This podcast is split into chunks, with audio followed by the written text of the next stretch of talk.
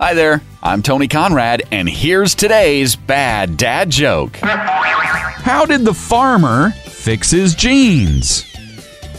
With a cabbage patch. there you go. I love that joke. Hope you do too. I hope you tell it to a friend and then you tell them about this podcast. You doing that is helping us grow our audience. I am Tony Conrad. I do want to thank you for listening and remind you to come back again tomorrow for another bad dad joke.